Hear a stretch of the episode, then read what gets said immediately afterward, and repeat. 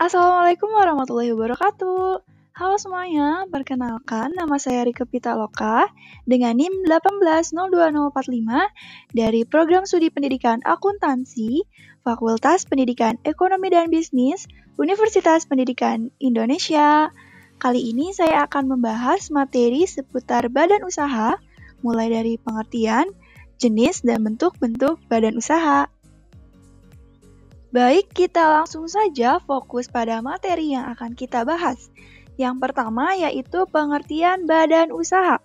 Badan usaha adalah kesatuan yuridis atau hukum, teknis dan ekonomis yang bertujuan mencari laba atau keuntungan. Badan usaha sering kali disamakan dengan perusahaan, meski pada kenyataannya tetap memiliki perbedaan loh. Perbedaan badan usaha dan kontrak yang utamanya yaitu badan usaha adalah lembaga, sementara perusahaan adalah tempat di mana badan usaha tersebut mengelola faktor produksinya. Adapun pengertian badan usaha menurut para ahli, yang pertama ada pengertian badan usaha menurut KBBI, yaitu sekumpulan orang dan modal yang mempunyai aktivitas yang bergerak di bidang perdagangan atau global usaha atau perusahaan. Menurut Dominic Salvator, pengertian badan usaha yaitu suatu organisasi yang mengombinasikan dan mengordinasikan berbagai asal daya dengan tujuan menghasilkan atau membentuk barang-barang atau jasa untuk dijual. Sudah cukup jelas ya pengertian dari badan usaha itu apa? Baik, selanjutnya saya akan menjelaskan jenis badan usaha. Berdasarkan jenis kegiatan yang dilakukan, badan usaha dibedakan menjadi lima. Yang pertama yaitu badan usaha agraris. Kegiatan badan usaha agraris adalah mengelola sumber daya alam untuk menghasilkan barang tertentu. Contohnya seperti perkebunan karet, peternakan sapi, dan lain sebagainya. Lalu yang kedua ada badan usaha ekstraktif. Kegiatan badan usaha ekstraktif yaitu mengambil hasil sumber daya alam seperti hasil laut, hasil hutan, pertambangan minyak bumi, dan masih banyak lagi. Lalu yang keempat ada usaha perdagangan. Kegiatan badan usaha perdagangan adalah membeli dan menjual kembali barang tanpa mengubah bentuk barang tersebut. Lalu yang keempat ada badan usaha industri. Kegiatan badan usaha industri adalah mengolah bahan baku menjadi bahan jadi atau barang siap pakai. Lalu yang kelima ada badan usaha jasa. Kegiatan badan usaha jasa adalah memberikan pelayanan dan kemudahan dalam rangka memenuhi kebutuhan. Baik, yang berikutnya adalah jenis atau bentuk-bentuk badan usaha yang ada di Indonesia di antaranya 1. Koperasi Koperasi adalah organisasi bisnis yang memiliki dan dioperasikan oleh orang-orang yang memiliki kepentingan bersama. Landasan kegiatan koperasi yaitu berdasarkan prinsip gerakan ekonomi rakyat yang berasaskan kekeluargaan. Tujuan utama pembentukan koperasi adalah untuk mewujudkan masyarakat yang adil, makmur, sejahtera dan mandiri atas dasar Pancasila dan Undang-Undang Dasar 1945. Landasan Koperasi Indonesia yaitu Pancasila sebagai landasan ideal dan Undang-Undang Dasar 1945 sebagai landasan hukum. Lalu yang kedua ada Badan Usaha Milik Negara atau BUMN. BUMN adalah badan usaha yang dimiliki oleh negara berdasarkan Undang-Undang Republik Indonesia Nomor 18 Tahun 2003. BUMN secara umum adalah badan usaha yang seluruhnya atau sebagian besar modalnya dimiliki oleh negara melalui penyertaan secara langsung yang berasal dari kekayaan negara yang dipisahkan. BUMN merupakan badan usaha yang seluruh dan sebagian modalnya milik pemerintah. Terdapat tiga macam atau jenis BUMN, yaitu ada Perjan, Perum, dan Persero. Perusahaan jawatan atau perjan adalah bentuk badan usaha milik negara yang seluruh modalnya dimiliki pemerintah. Perjan ini berorientasi pelayanan pada masyarakat sehingga selalu merugi. Sekarang sudah tidak ada perusahaan BUMN yang menggunakan model perjan karena besarnya biaya untuk memelihara perjan tersebut. Contoh perjan di antaranya PJKA, Perusahaan Jawatan Kereta Api, tapi kini berganti menjadi PT KAI. Persero adalah BUMN yang berbentuk perseroan terbatas yang modalnya terbagi dalam saham yang seluruh atau paling sedikit 51% sahamnya dimiliki oleh negara dengan tujuan utama memperoleh keuntungan.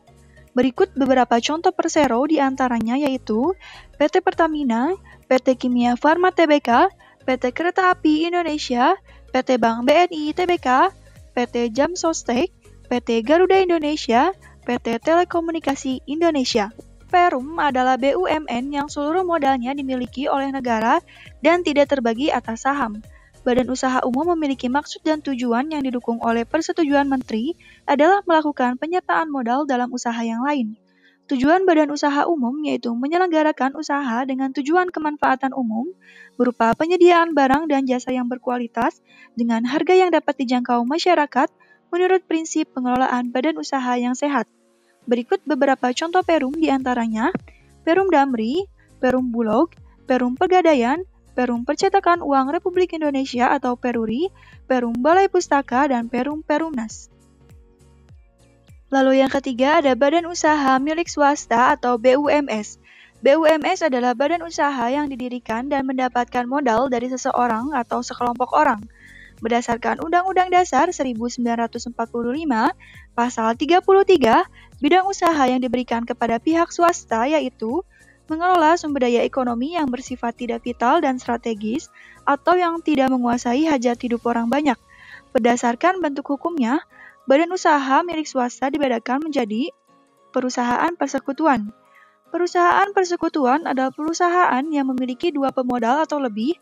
Ada tiga bentuk perusahaan persekutuan, yaitu firma, persekutuan komanditer, dan perseroan terbatas. Firma atau FA adalah badan usaha yang didirikan oleh dua orang atau lebih, di mana tiap-tiap anggota bertanggung jawab penuh atas perusahaan. Modal firma berasal dari anggota pendiri, serta laba atau keuntungan dibagikan kepada anggota dengan perbandingan sesuai akta pendirian. Persekutuan komanditer atau CV adalah suatu persekutuan yang didirikan oleh dua orang atau lebih. Dalam persekutuan komanditer mengenal dua istilah, yaitu sekutu aktif adalah anggota yang memimpin atau menjalankan perusahaan dan bertanggung jawab penuh atas utang perusahaan. Lalu ada sekutu pasif atau sekutu komanditer, adalah anggota yang hanya menanamkan modalnya kepada sekutu aktif dan tidak ikut campur dalam urusan operasional perusahaan. Lalu yang ketiga ada perseroan terbatas atau PT, adalah badan usaha yang modalnya diperoleh dari hasil penjualan saham.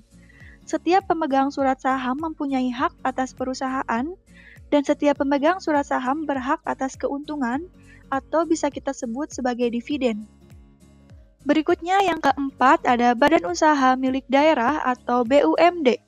Adalah perusahaan yang didirikan berdasarkan peraturan daerah yang modalnya berasal dari kekayaan daerah yang dipisahkan dan berdasarkan undang-undang. Badan usaha ini melakukan kegiatan usahanya di bidang usaha umum yang menguasai hajat hidup orang banyak. Contoh BUMD di antaranya Bank Pembangunan Daerah atau BPD, Perusahaan Daerah Air Minum atau PDAM, dan Perusahaan Daerah Angkutan Umum. Yang kelima ada badan usaha swasta asing, adalah badan usaha yang modalnya dimiliki oleh pihak luar negeri. Faktor munculnya badan usaha milik swasta asing ini di antaranya yaitu faktor ketersediaan sumber daya alam atau bahan baku, potensi pasar yang besar, dan upah tenaga kerja yang cenderung lebih murah. Badan swasta asing ini bisa memberikan manfaat bagi negara karena memasok modal dan menerapkan teknologi maju yang penting untuk pertumbuhan ekonomi. Namun, di sisi lain, ini dapat menimbulkan ketergantungan karena dengan adanya badan usaha swasta asing ini justru mengurangi kemandirian ekonomi.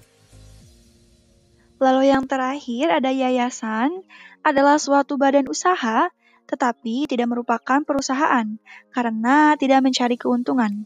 Badan usaha ini didirikan untuk sosial dan berbadan hukum.